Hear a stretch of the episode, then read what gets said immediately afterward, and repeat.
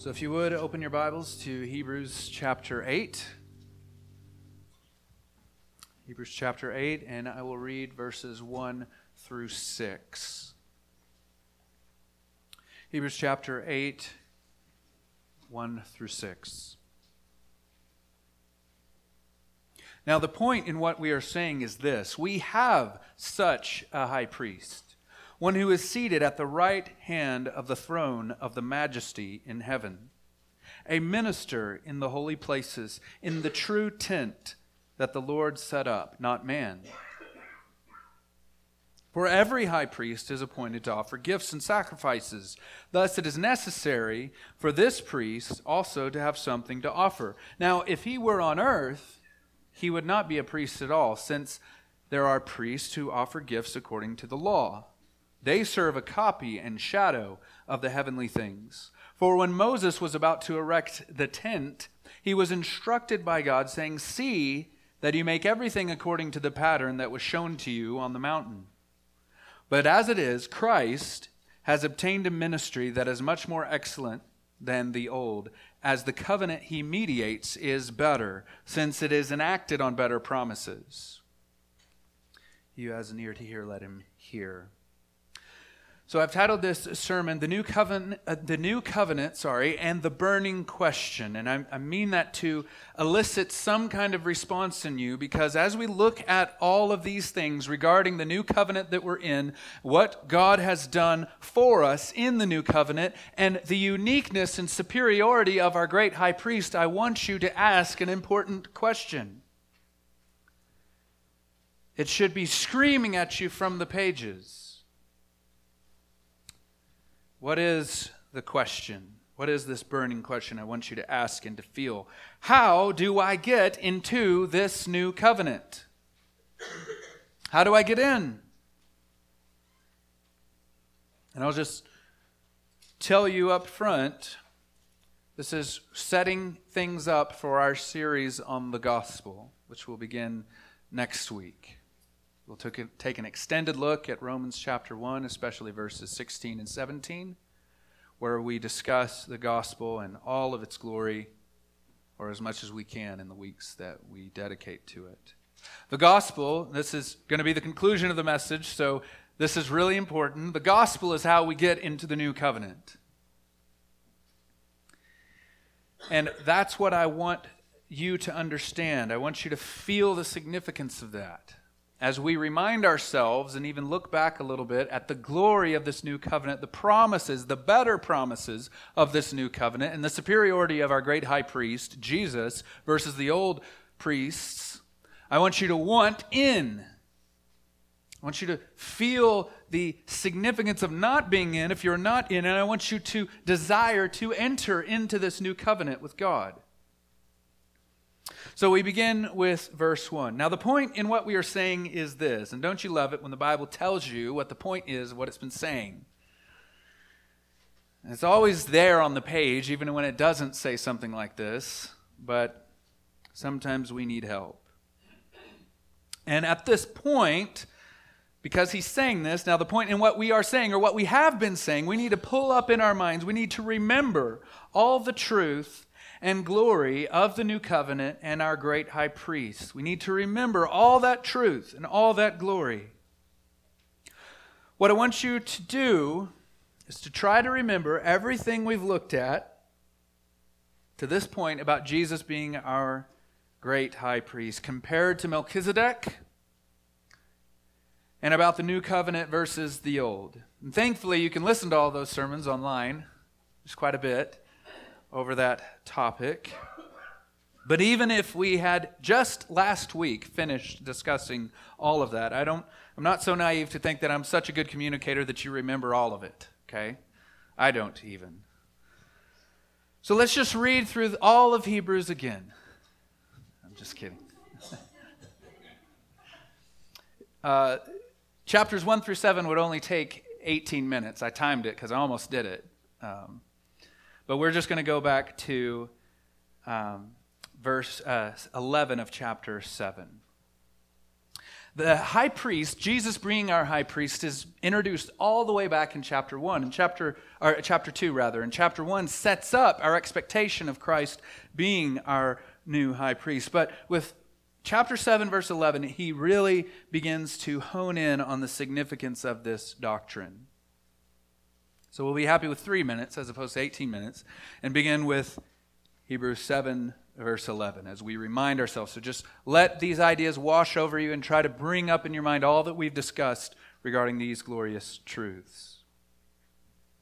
Now, if perfection had been attainable through the Levitical priesthood, for under it the people received the law, what further need would there have been for another priest to arise after the order of Melchizedek, rather than one named after the order of Aaron?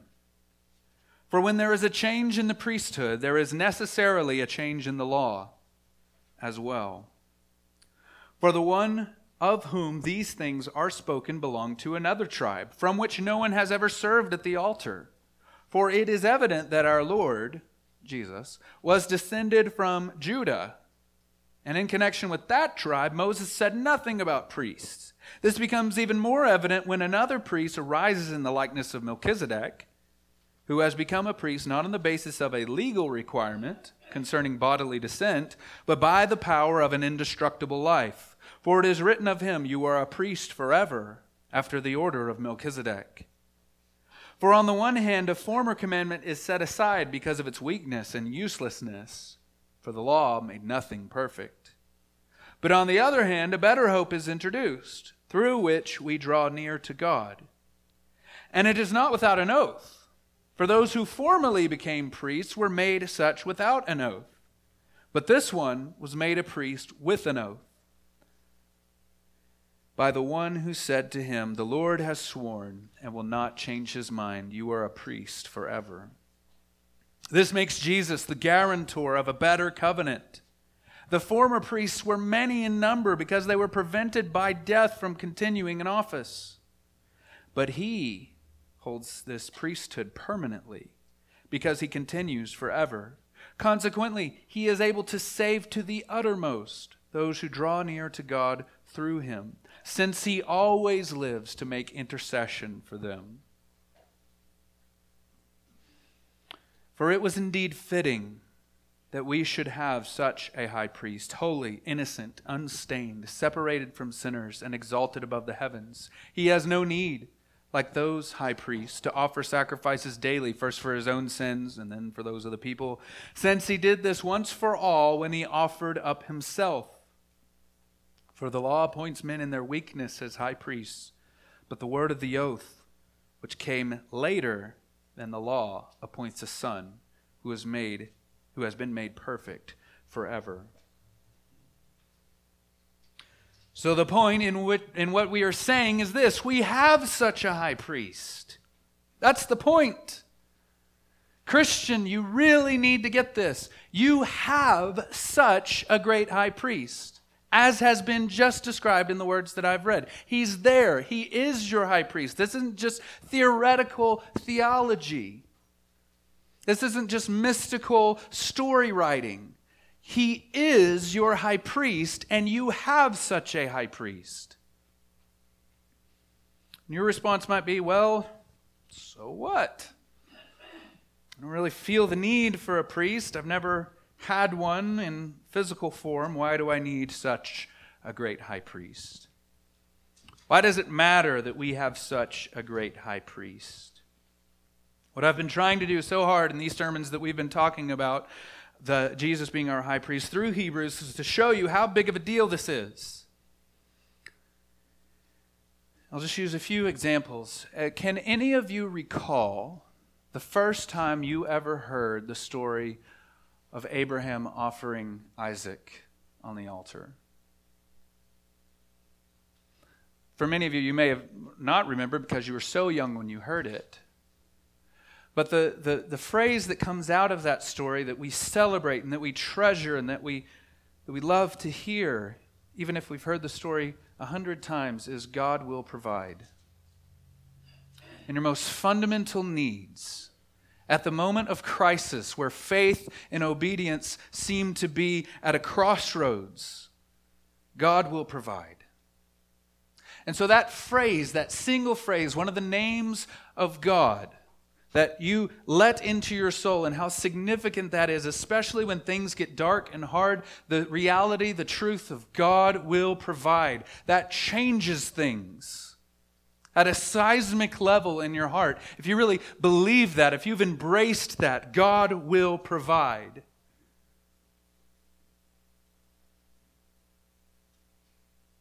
And I would argue that the truth of Jesus being your great high priest who ministers now in the heavenly places is just as, if not more, significant for your heart. And here's the thing about him being the high priest. We've mentioned this before. It's different than the majority of the other titles that we give Jesus. One that we just sang that I love, that I reference all the time, is that he's the Lion of Judah. It's so beautiful and such a wonderful idea of Christ. But he's not, we've mentioned this before, he's not literally a lion, right? He didn't, the incarnation was him becoming a man, not a lion, right?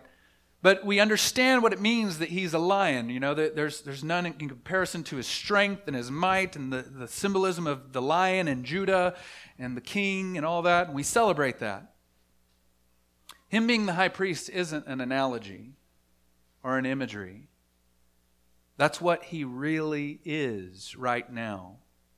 And his most significant relationship or, or interrelationship with you is his role as your great high priest. So, all of those blessings, all of those benefits, all of the statements of this being better, this covenant being better, his ministry as high priest being better, if you are in Christ, Behold your great high priest. All of these blessings flow to you through him. And then he says, this is the end of verse 1 one seated, one who is seated at the right hand of the throne of the majesty in heaven. And this staggers the imagination. And this, this image of seeing Jesus sitting at the right hand is, is the vision even given to Stephen he wasn't seated, he stood up as, as if to witness and approve of Stephen's message, but seeing him at the right hand of power. That's, that's even the vision that, that is given to John when all of the nations are gathered together and we see Jesus ruling, sitting at the right hand of God. And, and 10 million things could be said about this the significance, the glory of understanding Jesus being seated at the right hand of the throne of the majesty in heaven. Thinking about it, its glory, its weight, can bring tears to your eyes. That's what we'll sing about and rejoice in forever. That we behold the Lamb seated at the right hand of the majesty on high. The one who sits at the right hand of the throne of the majesty on high can be yours. 10 million things could be said about this. I'm going to pick just one about it this morning and what I think the author is trying to get you to feel as he's relaying to you the significance of this. This one, this is the one your heart needs. This one who sits at the right hand of the throne of the majesty on high can be yours. You may feel the brokenness of a relationship, the loss of a friend or a loved one, the loss of a child, or a romance that was lost. You may just have a dark cloud of loss over your life. Broken dreams, false starts, bad decisions, waste loss and just foolishness. I can look back on my life and just begin to count up the dollars that have just been wasted of things that I thought I had to pay for but didn't, tickets that I got that were stupid, and all of this loss that you can think of, whether from a financial or relational perspective, friendships that were lost. And you, you can just see this dark cloud, not to depress you, but if you look back and you pay attention close enough, it's just loss. But what if all of that can be given meaning and purpose so that it's not any more loss, but gain. You can have this one the one who sits at the right hand of the throne of the majesty on high. He can be yours. And any life, regardless of how much temporal loss there is, physical loss there is, or loss of health that there is, or loss of loved ones there is, a life that ultimately ends in you gaining Christ is gain. He has offered himself to you, not just his blessings, himself. He can be yours. As Paul says in Ephesians, and He, God, gave Him, Jesus, as head of all things to the church. That is the great blessing of our message of Christianity that Jesus is being given to you. And Paul says, I've suffered the loss of all things in order that I might gain Christ. This one who is seated in glory and victory in the place of power at the right hand of the majesty on high. It staggers the imagination, and he can be yours this day. All of the trials and losses and sadness in this life is helping prepare you for the day when you are, when you are able to have him fully. For these light momentary afflictions are preparing us for an eternal weight of glory beyond all comparison. As we look not to the things that are seen, but to the things that are unseen. And then he says, He's a minister in the holy places.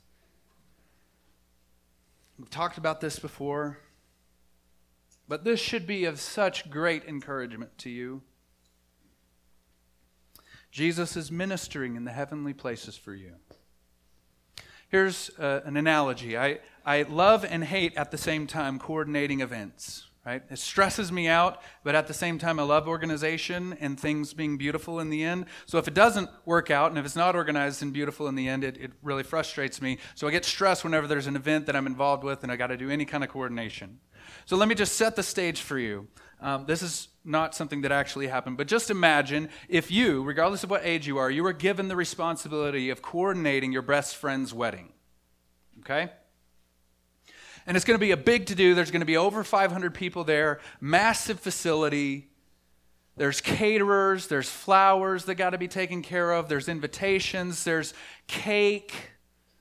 There's all the stuff that goes into the wedding, and you are in charge of all of it, and you've never done it before.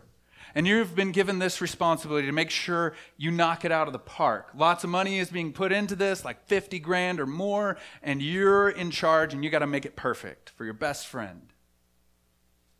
And then if that's not enough, you get sick the week of. And for whatever reason, maybe pressures at work or school or whatever, you haven't had the time to really do much prep of any kind. And it's the week of, and then you get the flu, and then you pass out. And the day of, you wake up in the hospital and you've got several hundred text messages missed, phone calls missed, voicemails, and you panic because you're not where you should be. This massively important event, for your best friend is about to happen, and you've done nothing and you're completely incapacitated of doing anything about it. But then another friend of yours walks in, maybe an older, wiser friend, and says, Don't worry about it. I've taken care of everything.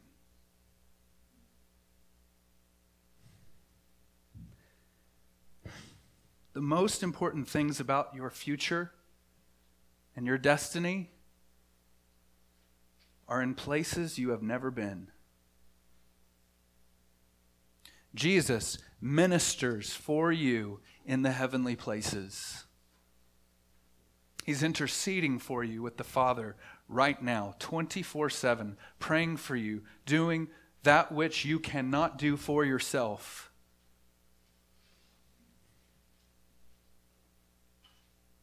If you're one of His, that's what He's doing for you. A minister in the holy places, in the true tent that the Lord set up, not man. So this is not the tabernacle or the temple or any future temple. This is the heavenly, eternal temple. Every, and here, here's the significance of this every earthly religion is man working to try and bring God's blessing down. So we'll gather together, we'll make these nice temples, we'll make images of the, de- the deity that we're trying to please, we'll offer sacrifices, and maybe then he'll respond and give us a good crop, or he'll give us fertility and all of these things. So we'll try to bring the blessings of heaven down to us in this temple that we have imagined for ourselves. But the one true God commanded a temple to be built, a tabernacle to be built. And it was his idea was according to his plans. He gave the dimensions, the building materials. And at the center of this temple, this tent that he commanded, is not us trying to bring the blessings of heaven down, but what? What is in the Holy of Holies? The mercy seat. Same Greek word in the Greek Old Testament for the propitiation where God designs it. It's God's idea. The Christian religion is God's idea, centered around this idea of, I have condescended, I have come to you after this eternal temple that has been set up in heaven forever. It's been my idea from the beginning. We didn't put this together. This is his idea. It's all a copy the temple, the tabernacle, all of it a copy and a shadow of what God set up from eternity in heaven. And since it's God's idea, it rests on grace. It's not us working to try and bring His blessing down. It's that He has already made provision and a way for His grace to come to us. And that's the point of Ephesians 1 that the banner, the headline story, the, the thing that you put in 72 size uh, print at the top is God's grace. Because it's his idea, it's his initiative. We don't work to bring it down, he gives it freely, and it's undeserved. Verse 3 through 5. For every high priest is anointed to offer gifts and sacrifices, thus it is necessary for this priest also to have something to offer. For if he were on earth, he would not be a priest at all, since there are priests who offer gifts according to the law. They serve a copy, a shadow of the heavenly things. For when Moses was about to erect the tent, he was instructed by God, saying, See that you make everything according to the pattern that was shown you on the mountain. We'll investigate this later after our series on the gospel. There's a lot there that we can't get to today. And it's mainly a parenthetical in the way that the uh, the sermon flows here. Hebrews is most likely a sermon. It's kind of a parenthetical to illustrate a point. So we need to have a few takeaways, though, from this.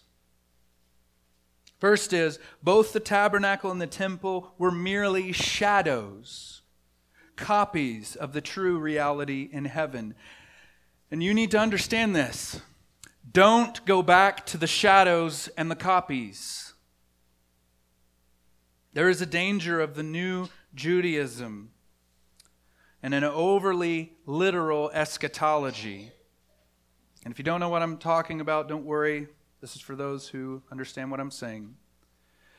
That type of view of the end of the world draws us off sides and entrances us on things other than Christ. But the altar is closed, friends. There are no more sacrifices. He has sacrificed himself once for all. We don't need the copies to be rebuilt. And that's not what the revelation to John means. That's not what we should hope in. We have in Christ today all that those shadows and copies were pointing to. Jesus is right now serving and ruling as your great high priest in the true eternal temple of heaven. So we'll have to come back to that after the series on the gospel. Verse 6 But as it is, Christ has obtained a ministry that is much more excellent. You can just, if, if you're a person who underlines or highlights in your Bible, just circle, underline, highlight that one, much more excellent than the old, as the covenant he mediates is better since it is enacted on better promises. It's not only that all the promises of the previous covenants are rolled into one, we'll talk a little bit about that later, but the promises are altogether better. He says, much more excellent. All of these promises. So here's the question How are the promises of this new covenant so much better? What are the promises of the new covenant? And he doesn't go into a long list. And you could probably think of many of the promises of the new covenant right now if you know your Bibles well. And you could start listing them. Well, here's all the ways that it's better. But just to remind you of some of the things we've looked at in the Revela- in uh, Hebrews, rather, there's two ideas of rest and kingdom. That what God is doing in the new covenant is finishing out what was begun or previewed in the old. The Israelites were commanded to keep Sabbath for rest, it was a day sacred to God. And what Jesus comes, and you see this, this conflict between the religious leaders and Jesus about how do we deal with the Sabbath. The reason that's the case is because the new covenant finishes out, brings to completion what was previewed in the celebration of the Sabbath, the final rest for the people of God. And also a kingdom. That what God is doing isn't necessarily establishing literal Israel as a kingdom and all of us trying to find our way in, but he has established a kingdom that is from old, well before the foundation of the nation of Israel, and that continues on into all eternity. And it's summarized, if you want to turn there, Hebrews 12, beginning in verse 18. And feel the contrast between the promises of the old covenant and the promises of the new. For you have not come to what may be touched a blazing fire, and darkness, and gloom, and a tempest, and the sound of a trumpet, and the voice whose words made the hearers beg that no further messages be spoken to them. For they could not endure the order that was given, even if a beast touches the mountain, it shall be stoned. Indeed, so terrifying was the sight that Moses said, I tremble with fear. Where is this? This is Mount Sinai. This is when God came down and gave the content and the commands of the old covenant.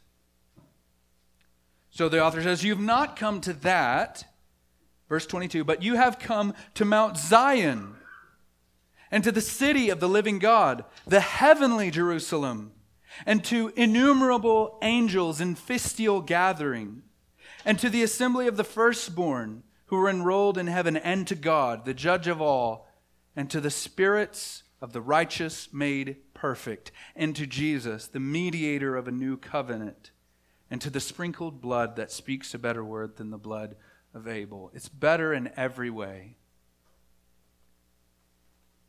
Just a few other ways that this new promise, this new covenant is so much better. We'll see this as we look at the content of it. Every other covenant that you can find in the, in the Bible has this uh, structure if then. Okay? Here are, here are my obligations to you, and if you obey these obligations to me, then I will bless you in this way. But if you don't obey these commands, then I will do this. If then, if then. The new covenant, we'll see this as he quotes from Jeremiah 31, is I will. Just simply, I will. And also, the new covenant is better is because it, it, it, it, encapsulates or involves all creation instead of just national Israel. And it's better in another way. We have an undying king versus the line of Judah, dying kings. And there is no question of it being undone. So we will always be with the Lord. That He will so change us that the possibility of sin and falling out of this covenant with Him will be completely, utterly removed safe and secure for all along. Imagine. Verse 7 For if that first covenant had been faultless, there would be no occasion to look for a second. For he finds fault with them when he says, and then we'll get to the quotation here in a little bit. We got to answer this question finds fault? I have to talk about this a lot uh, after the series on the gospel, but there's a few main points that the author is trying to get across. He's trying to discourage apostasy. Okay, and we've seen that in chapter 6. We're going to see it again in chapter 10. His hearers were asking, why can't we just go back to the old way, the old covenant? Things were a lot easier back then because then only Rome was mad at us, not Rome and the Jews. Why can't we just go back the old way? And so he says that God himself finds fault with the old covenant. He's also discouraging a very subtle form of apostasy, apostasy that's still at work today. The temptation of being religious, but not being regenerate. The temptation to keep some commandments, but not submitting to Christ the King. The temptation of trying to be a good person, but not pursuing God. The temptation of going to church, but not giving your life to the Christian family. The temptation of saying the right words, but being so far from walking in repentance. Because you can have the outward appearance of the people of God, but inwardly, you're so far from Him. And we will put up with more rules. We love rules. as Paul says to the Corinthians, But I am afraid that as the serpent deceived Eve by his cunning, your thoughts will be led astray from sincere and pure devotion to Christ. For if someone comes and proclaims another Jesus than the one we proclaimed, or if you receive a different spirit from the ones you receive, or you accept if you accept a different gospel from the one you accepted, you put up with it regularly enough. That's his rebuke of him. Like, we, we, we so want that limited way. It's just rules and behaviors and outward appearances. We're not interested many times in the change at the heart level. And the problem, the fault with the old covenant isn't with the old covenant itself. The problem or the fault with the old covenant is with our nature two parts of our nature.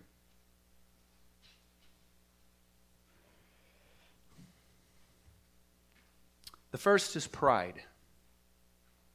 And contrary to what you might think, what we might feel, our nature on its own, we don't like the idea of grace. You can see that in the parable of the Pharisee and the tax collector. We don't want grace because we want to earn it. We want it to be deserved.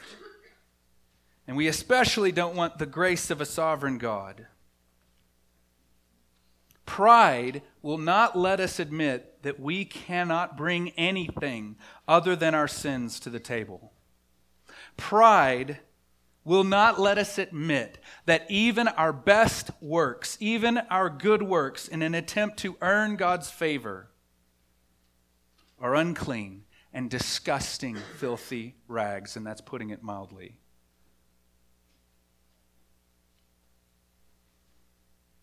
So be careful, beware, pay attention to where your heart is right now. In hearing me tell you that our best efforts apart from grace, the very best that the nature of man can bring, is disgusting and reprehensible to God, pay attention to what your heart is feeling.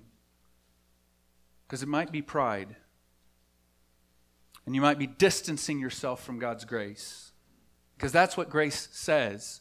You can't, and all that you have isn't acceptable. The second part of our nature that causes the old covenant to be filled with fault, the second piece is our unbelief.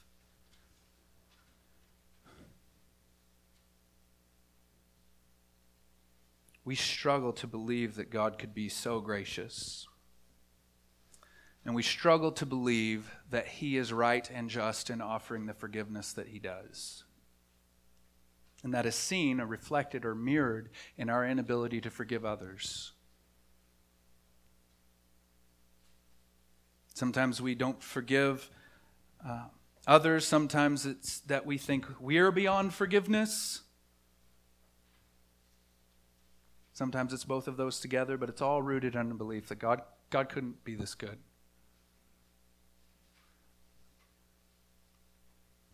I believe it's in Isaiah. Might be Ezekiel.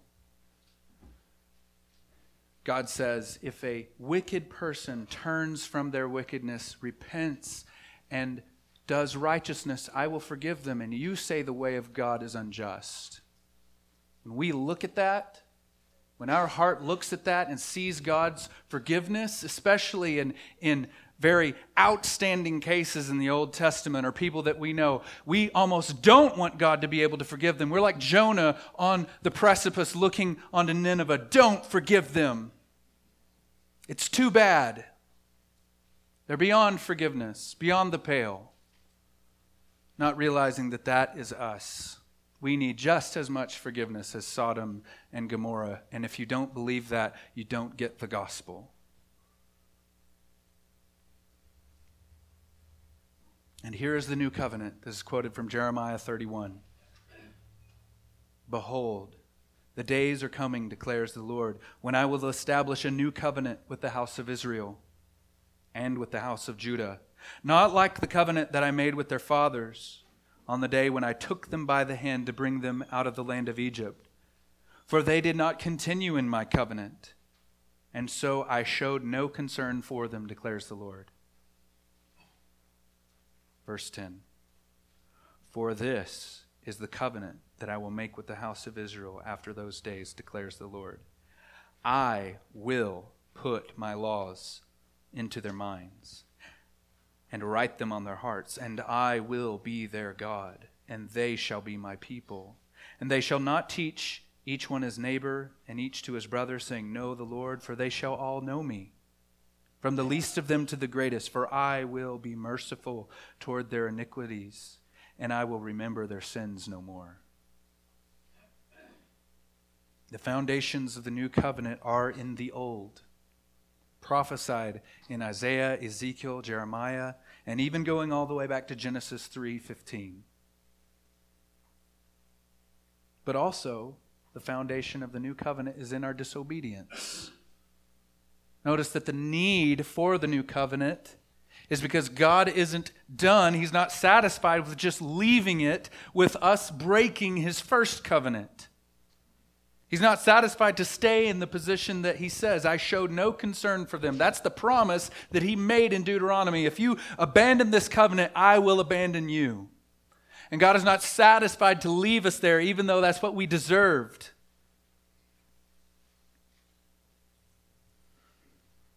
And the new covenant is so unique. In every other covenant you find, you have obligations on both sides. You do this, I'll do this and the if then dynamic we discussed.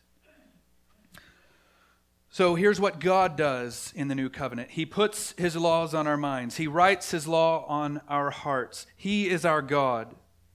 He will be merciful towards our iniquities, and He will remember our sins no more. So, what do we do in the new covenant? Where do we detect what we do? We could say, well, it says that we're not supposed to teach each other. But that's more of an illustration of the degree to which we will know the Lord. No, that's not effort we bring to the table. That's just saying everyone who is in this new covenant, unlike the old covenant, everyone who is in this will know the Lord from the heart. Notice the ground or the, the foundational piece where he says, for, at the very end in verse 12. The heart of the new covenant is mercy towards sinners and forgiveness of sins. The heart of the new covenant is mercy towards sinners and forgiveness of sins. The other covenants, all of them, were doomed to fail because they depended in part on the faithfulness of people. There, were, there was nothing wrong with them inherently. It's not like they were sinful, but they didn't deal with the main problem of pride and unbelief. Verse 13. In speaking of a new covenant, he makes the first one obsolete. And what is becoming obsolete is growing old and is ready to vanish away. Just as an aside, and this is very important, there are not two peoples of God. There are not two peoples of God. It has always been the true offspring of Abraham who share his faith. It's very important. You can see that in Romans 4 and everything that we've seen so far regarding the new covenant. There are not two peoples of God. It's always been the true offspring of Abraham who share Abraham's faith. It's not Israel and the church or Israel then the church. It's always my people who share the faith of Father Abraham. The church does not replace Israel. The true Israel is the group of all those who follow the son of David as king, all those who are under the new covenant. So, what does this mean for me? What does this all mean? All this high and lofty truth about Jesus, our high priest, where he ministers, this, the nature of this new covenant, all of these stunning things. Hopefully, you've appreciated some of the gravity of these things. What does this mean for me? All of the blessings of God, all the ultimate fulfillment of every promise God ever made to anyone, all of it is in the person of Jesus Christ. All the blessings guaranteed to Abraham and his offspring, all the promises, promises guaranteed to David and the people of his nation all of the promises made to the people of Israel. Pay attention to this. They are not just given to us now directly, they are given fully and totally and eternally to Jesus. He is the true offspring of Abraham. He is the son of David. He is the true Israel. It's all concentrated in him.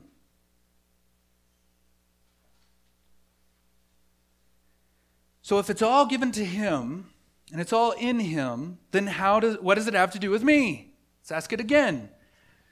What does this have to do with me? And now you begin to see why it is such a big deal that Jesus is your new great high priest.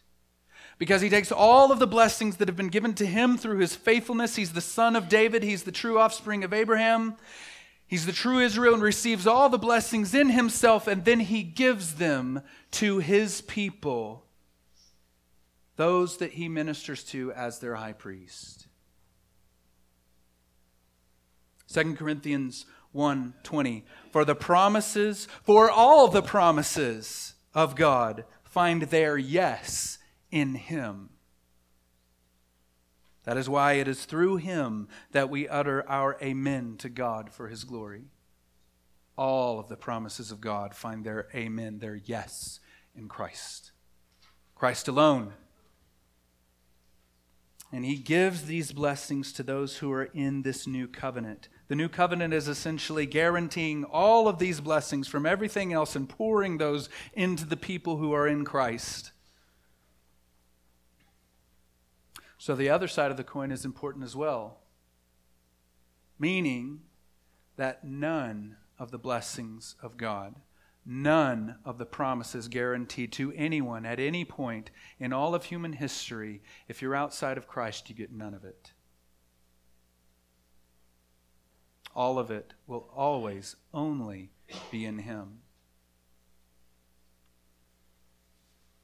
This is why Jesus is exclusive. There is no other way, no other name, no under other possible circumstance wherein you can receive any one of the lasting and best blessings of God. This means if you're outside Christ, all of the promises of God are no for you forever.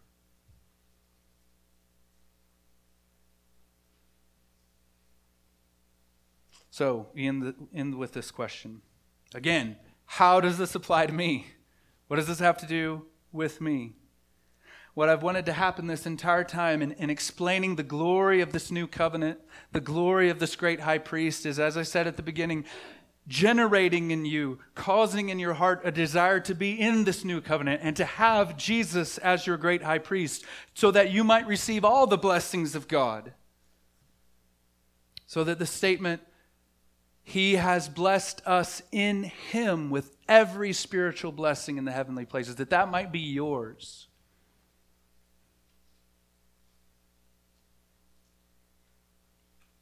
To make, I, w- I want you to desire all of that to apply to you, to be true of you. I, want to, I wanted to make you want it deeply, and to make you wonder how it can all be yours. As, as, as we've already said, it's all in Christ that you receive any of this.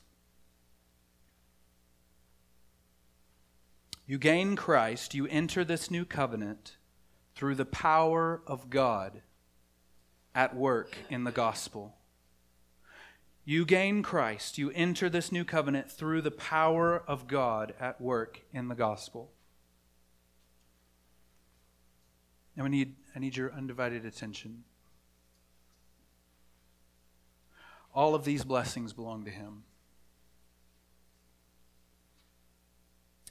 All of this is His, and He gives to His sheep. So, how do I get in? How do I become one of his sheep? How do I gain Christ? Do you gain Christ by trying to be a good person? Do you gain Christ by going to church? Do you gain Christ by memorizing Scripture?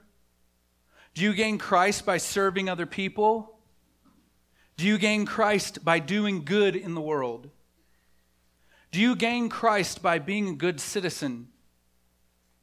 Do you gain Christ by being generally spiritual?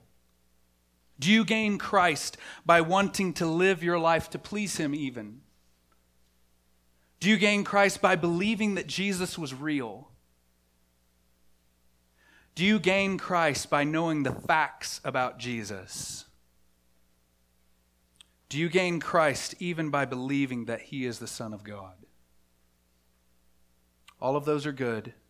All of those are necessary, but none of them are better than what the Pharisees or the devil himself does. You believe God is one, you do well. Even the demons believe and shudder. It's the gospel. It is through the gospel and only the gospel that you gain Christ. The gospel is different than just the facts about Jesus. The gospel does something. It accomplishes something that none of those things can do. If you would, go to Romans 1, verse 16.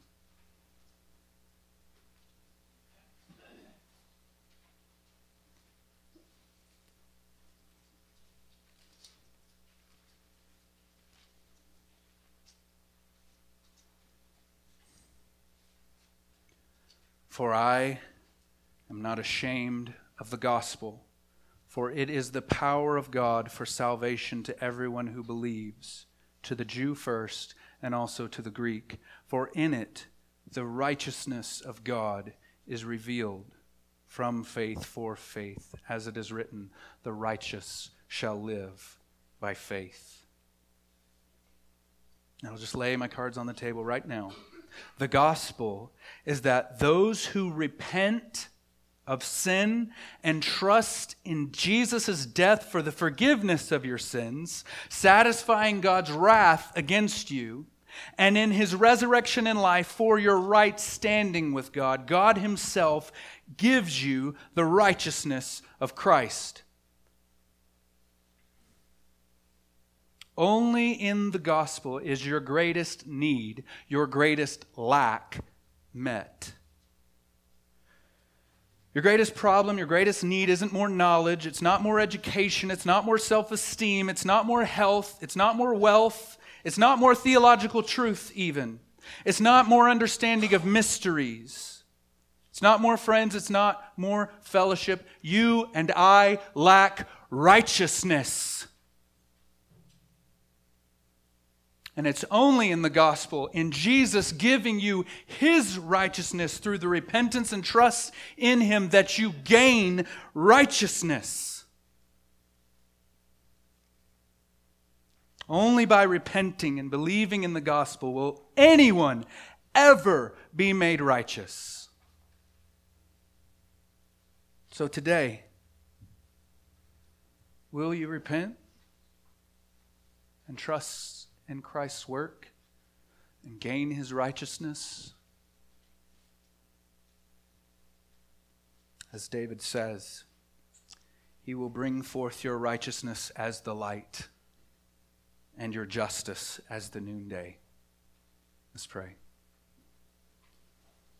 Father, we bless you and we thank you for the gospel that brings us into this new covenant, that makes us the people for whom Jesus ministers on our behalf forever as our great high priest.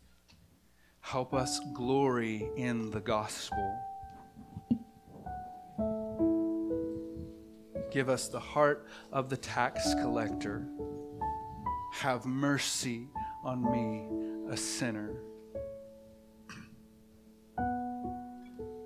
Let us lay down our pride and unbelief and trust that your work in Jesus on the cross paid the penalty for our sins, satisfying your holy, just wrath so that we could stand right before you. May today be the salvation, the day of salvation for someone in this room, whether praying where they sit now or finding me or one of the other leaders in this building to repent and believe on Jesus. I pray these things in his name for his sake. Amen.